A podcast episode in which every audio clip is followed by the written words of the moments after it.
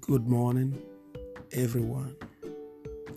I want to remind every one of you that is listening right now, in spite of where you are, who you are, or where you're coming from, that God has not given you the spirit of fear.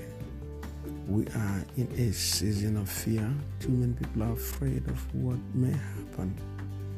But for a Christian, it is important to know that we are all covered by the blood of Jesus and his blood speaks for us and continues to speak for us.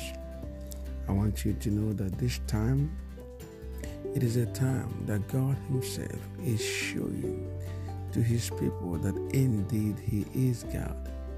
God is making a distinction between those who love Him and those who do not. Wherever you are, I want you to remain strong.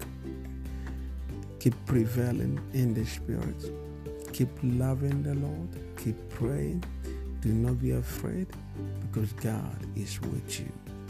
I repeat again God is with you. If there's anybody that God loves and God is caring for in this season, you are the one. Stay strong in Jesus' name. Amen.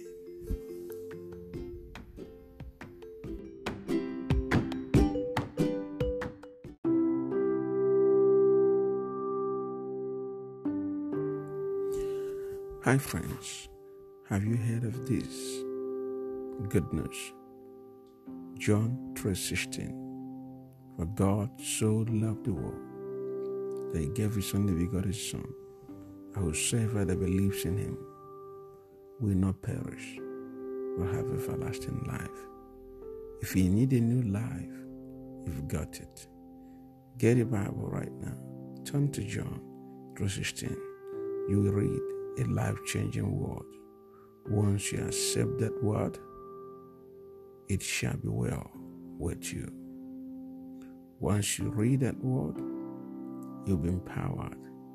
Once you read that word, your life will be revelated. But not just reading, but believing that God indeed sent His Son to die for you.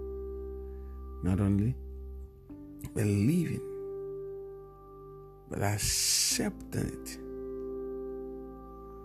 Accepting it for yourself. Don't believe it for other people, but accept it for yourself. Once you do, your life will surely transform for good. Thank you.